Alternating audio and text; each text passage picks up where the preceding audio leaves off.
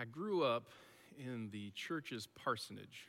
That's a home the church gives to the pastor's family. It was on 24th Street. My parents coerced us to leave the south side of Chicago to move to Holland, promising us when we got to the parsonage there would be a surprise. In my childhood imagination, I figured it was going to be a life-size portrait of Aslan hanging in our family's living room. It turned out to be a pool. How much cooler. All summer long, the t-ball team and the cheerleading squad and the neighborhood kids and all of our friends, we'd lay around and we'd play around that pool. Just next to the parsonage was an empty lot, our field of dreams. We'd play baseball and soccer. It became our frisbee golf course, and at one point in my life, I even turned it actually into a real golf course, but I mowed the lawn so short that I killed a patch. That put an end to my golfing career. Brandon DeBeau, a neighborhood kid, one summer weekend, we were reenacting the 1984 World Series between the Tigers and the Padres, just the two of us, which makes it kind of hard. He was practice swinging his bat and nearly hit me across the face. That ended the series. Sean Zonabelt, the day after his dad was killed in a plane crash, he and I walked across that empty lot, made our way over to the tree fort behind the youth house. We just kind of sat there together. Behind the lot was the parking lot, and during the winters, it became our sledding rink. My dad would tie the sled behind the car he called the Gray Goose and drag us around that frozen parking lot at warp speeds, incredibly dangerous. And then in the summer, that same parking lot became the arena for the Hookster boys and the Brown kids to play cops and robbers. We loved the Michigan summers. I'd mow the lawn of the neighborhood early in the morning, get my $6.50 and a Dove Bar and a 7-Up, run over to South Shore Pharmacy and pick up a pack of baseball cards. And then I'd come home late morning just before lunch. And you know what I did all day long? I played. I would play all day, sitting by the pool, jumping off the diving board, cannonballs. My sister Becky and I, we'd take our towels and we'd twist them into a whip and we'd wage war on the beehive up against the pool shed, which lasted all about 5 seconds.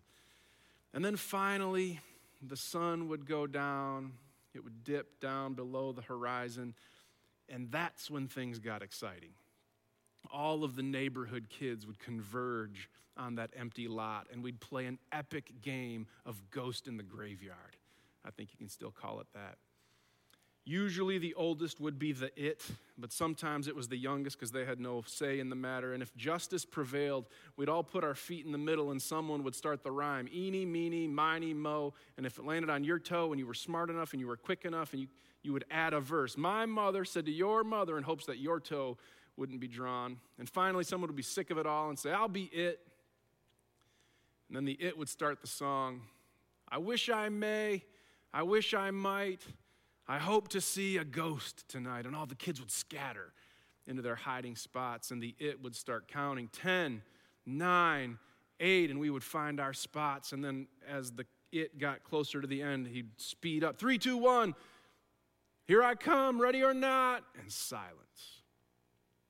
Kids hiding in their places. The kid behind the pool shed, such a terrible place to hide. He'd be caught first. And the other kids who thought the porch was a good idea, they were wrong. They'd be hidden. But it was that smart kid, the kid who found the lost city of Atlantis hiding spot, the spot no one could ever find. That kid's the one who prompted the rest of the kids to shout out, Ollie, Ollie, I'll come free. Or come out, wherever you are. I loved those Michigan summers and our epic games of Ghost in the Graveyard. The whole neighborhood listening to us shout, Ollie, Ollie, I'll come free. Come out, wherever you are. Most of that was just for fun. Thanks for letting me reminisce. We'll see if it comes back to us. We've been on our way with John. That's what we're calling it, on our way with John. Walking our way through John's gospel. Grab a friend, find a journal, start a Bible study. You can do that. If you need some help along the way, NT Wright's John for Everyone, or Leslie Newbegins, The Light Has Come. Today it's John chapter 3, verses 1 through 21.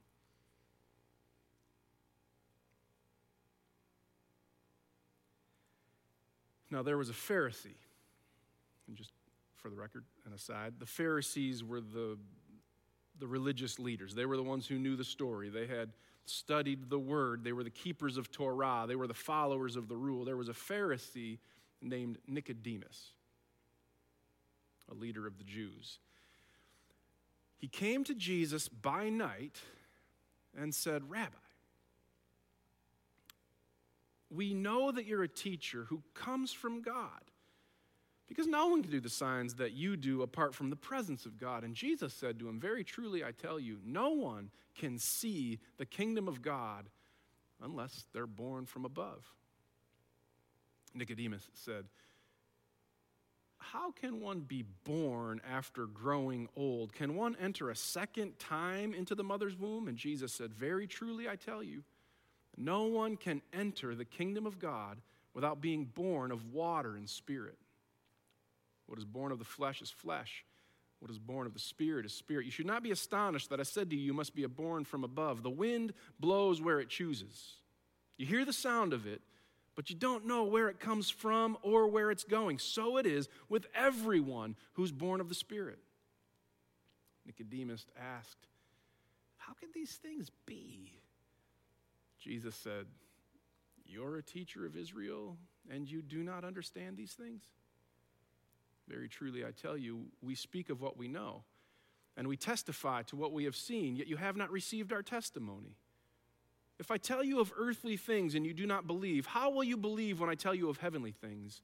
No one ascends to heaven except the one who descended from heaven, the Son of Man. Just as Moses lifted up the serpent in the wilderness, so the Son of Man must be lifted up, so that everyone who believes in him will have eternal life. For God so loved the world. He gave his only Son, so that whoever believes in him will not perish, but will have everlasting life. Indeed, God did not send his Son into the world to condemn the world, but so that the world might be saved through him. Those who believe are not condemned, but those who do not believe are condemned already, because they do not believe in the only name of the Son of God. And this is the judgment. The light has come into the world, and people loved the darkness rather than the light. Those who do what is evil hate the light. They do not come into the light, so that their deeds may not be exposed. But those who do what is true come to the light, so that it may be clearly seen that their deeds have been done in God." This is the word of the Lord. Thanks be to God. It's John chapter 3, 1 through 21.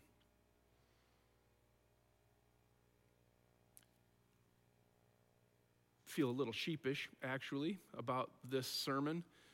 Sort of approach this passage a little bit like Nicodemus, hearing Jesus talk about being born from above and being born of water and spirit and the wind blowing where it chooses. And my mind's kind of blowing in the wind too. And Nicodemus says, "How can these things be?" And I'm like, "Yeah, Jesus," to put it more contemporarily, "what are you talking about?"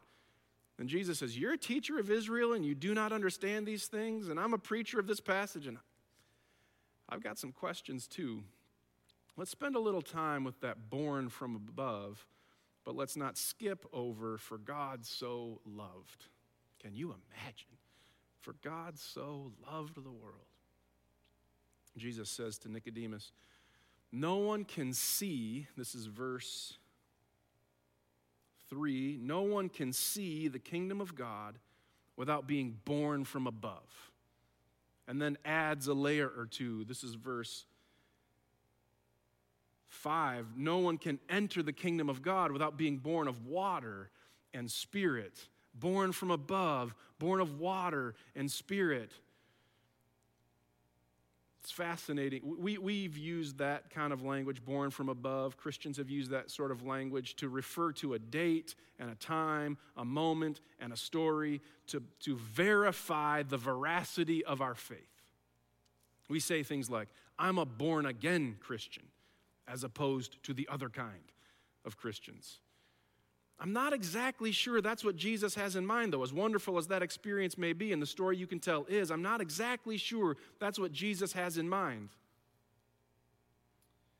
A moment and a date and a story and an instant, but rather a life the evidence of regeneration, that's the Christian story's way of talking about being born again or being born from above or being saved. The evidence of regeneration is your life. Nicodemus shows up to Jesus at night, which is kind of interesting because later Jesus would go on to say, those who hate the light don't come to the light because their deeds are evil. Jesus is inviting Nicodemus out of the hiding, out of the shadows, out of the darkness, into the light. He's inviting Nicodemus into the big, huge, broad story of God's salvation. Nicodemus was a religious leader. Nicodemus was in on the story. Nicodemus was the keeper of Torah. He practiced the practices and paid attention to the habits. And it's to that one Jesus says, there's so much more unless you're born from above, unless you're born of the Spirit. Nicodemus, for Nicodemus and the Pharisees, the fence was tall and the circle was small. And Jesus wants to blow it all up. Jesus says, whoever believes. Nicodemus knew the practices. Nicodemus studied the word. Nicodemus paid attention to the habits. Nicodemus, if I could put it this way, went to church a lot. And it's to that one Jesus wants to blow up the categories. It's to that one Jesus says, born from above, born of water and spirit. The wind blows where it chooses. The evidence of a regenerate life is not a spiritual birth certificate. I'm borrowing from NT Wright. You don't prove you're alive by going back to your birth certificate. Your life is the evidence that you're alive. In the same way, to be born from above, to be born of water and spirit, is not to point back to something that happened some long time ago, but your life. This is why the Bible insists over and over and over again to live a different way, to live by a better story, to witness to a more beautiful way.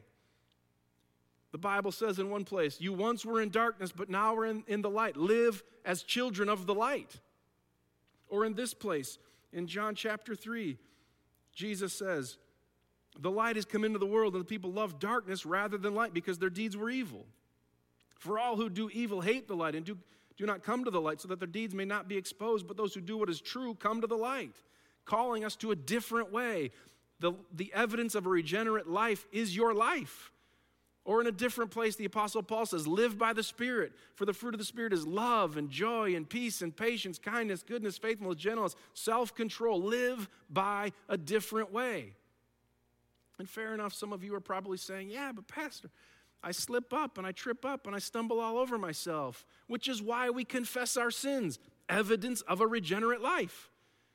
And you're saying, yeah, but Pastor, I don't always pursue holiness. I don't always think of myself as all that holy, which is why we comport ourselves with humility, evidence of a regenerate life.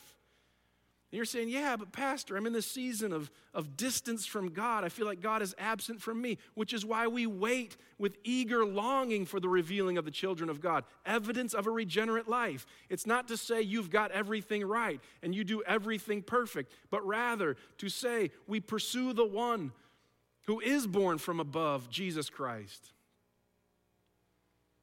The evidence of a regenerate life is your life.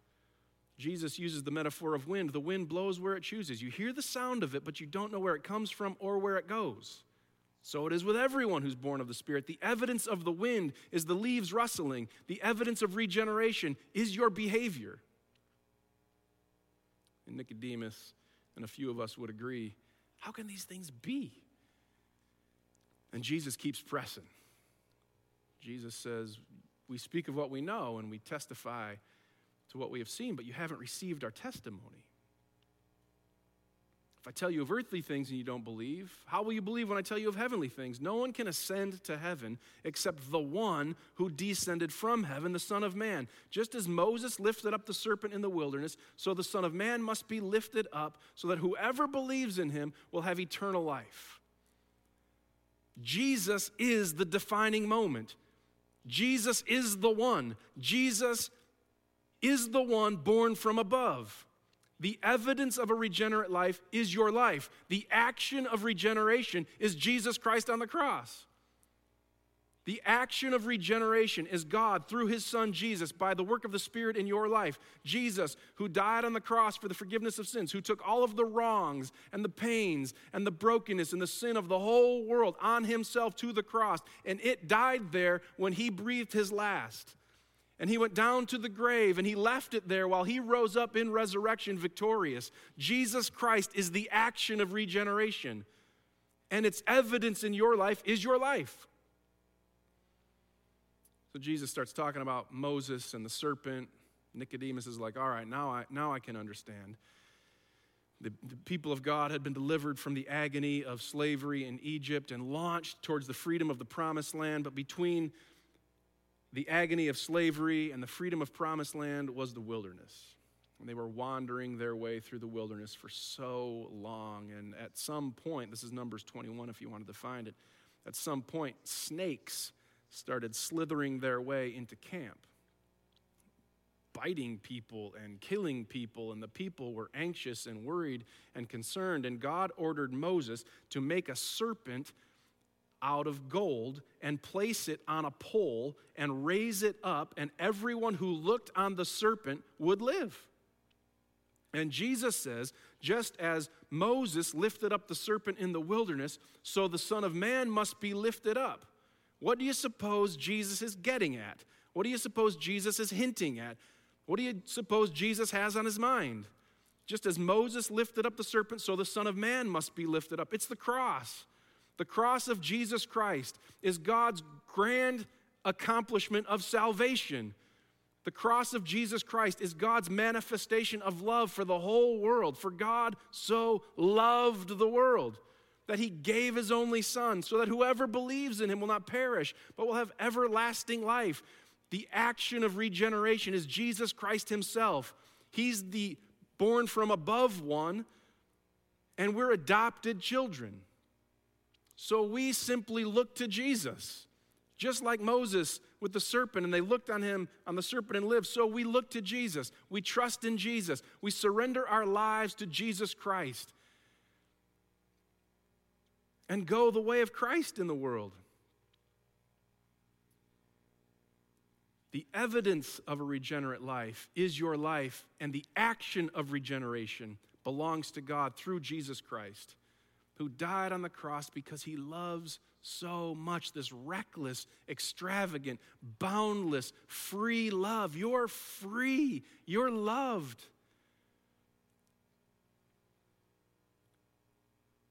This weekend, we have the wonderful privilege and opportunity to baptize Lydia Snyder. Here's a picture of Lydia just to give you a sense of who we're talking about. Now, Lydia is a junior at Hope College. She has an amazing story. When she's baptized this weekend, she's also going to share some of her story. I have her permission to share a little bit of it with you now. Lydia grew up, she would say, in a Christian home, though it was very much like background noise for her family. They didn't go to church except maybe on Christmas and Easter. Her best friend was a Christian, and so they together started a Christian club at their local public school, which sort of opened Lydia's heart to the possibility of maybe attending a Christian college, which is how she got to Hope. All of the paths worn on Hope's campus will eventually lead you to Dimnit Chapel. So as a freshman, Lydia found herself in Dimnit Chapel. And on one day in that chapel, Lydia heard a song by Phil Wickham titled Living Hope. We sang it just a minute ago. And this verse stood out to her. Who could imagine so great a mercy? What heart could fathom such boundless grace? The God of ages stepped down from glory to wear my sin and bear my shame. The cross has spoken. I'm forgiven. The King of Kings calls me his own. Beautiful Savior, I'm yours forever. Jesus Christ, my living hope. And Lydia would go on to reflect. Hearing that verse for the first time made me really grasp the enormity of what Jesus did for me. What heart could fathom how the God of ages, King of Kings, the one who created the whole universe and me, became flesh and died for me? It blew my mind. And I remember thinking, this sacrifice was made for me. I'm free. I'm forgiven. How can I keep going about my life with this truth in the background, like white noise? It didn't make sense. And I knew I wanted to live differently and put God as the priority in my life. The wind blows wherever it chooses. You hear the sound of it, but you don't know where it comes from or where it's going. So it is with everyone who's born of the Spirit. The wind blows where it chooses. Dimnit Chapel, your living room. The wind blows wherever it chooses. God so loved the world that he gave his only son, this reckless, extravagant, boundless, free love of God for you, for us. In this wild, crazy world, the cold of West Michigan and cases rising and all the concerns that come with it, we look to Jesus, we trust Jesus and find life. Life in abundance. So here's what I thought we could do.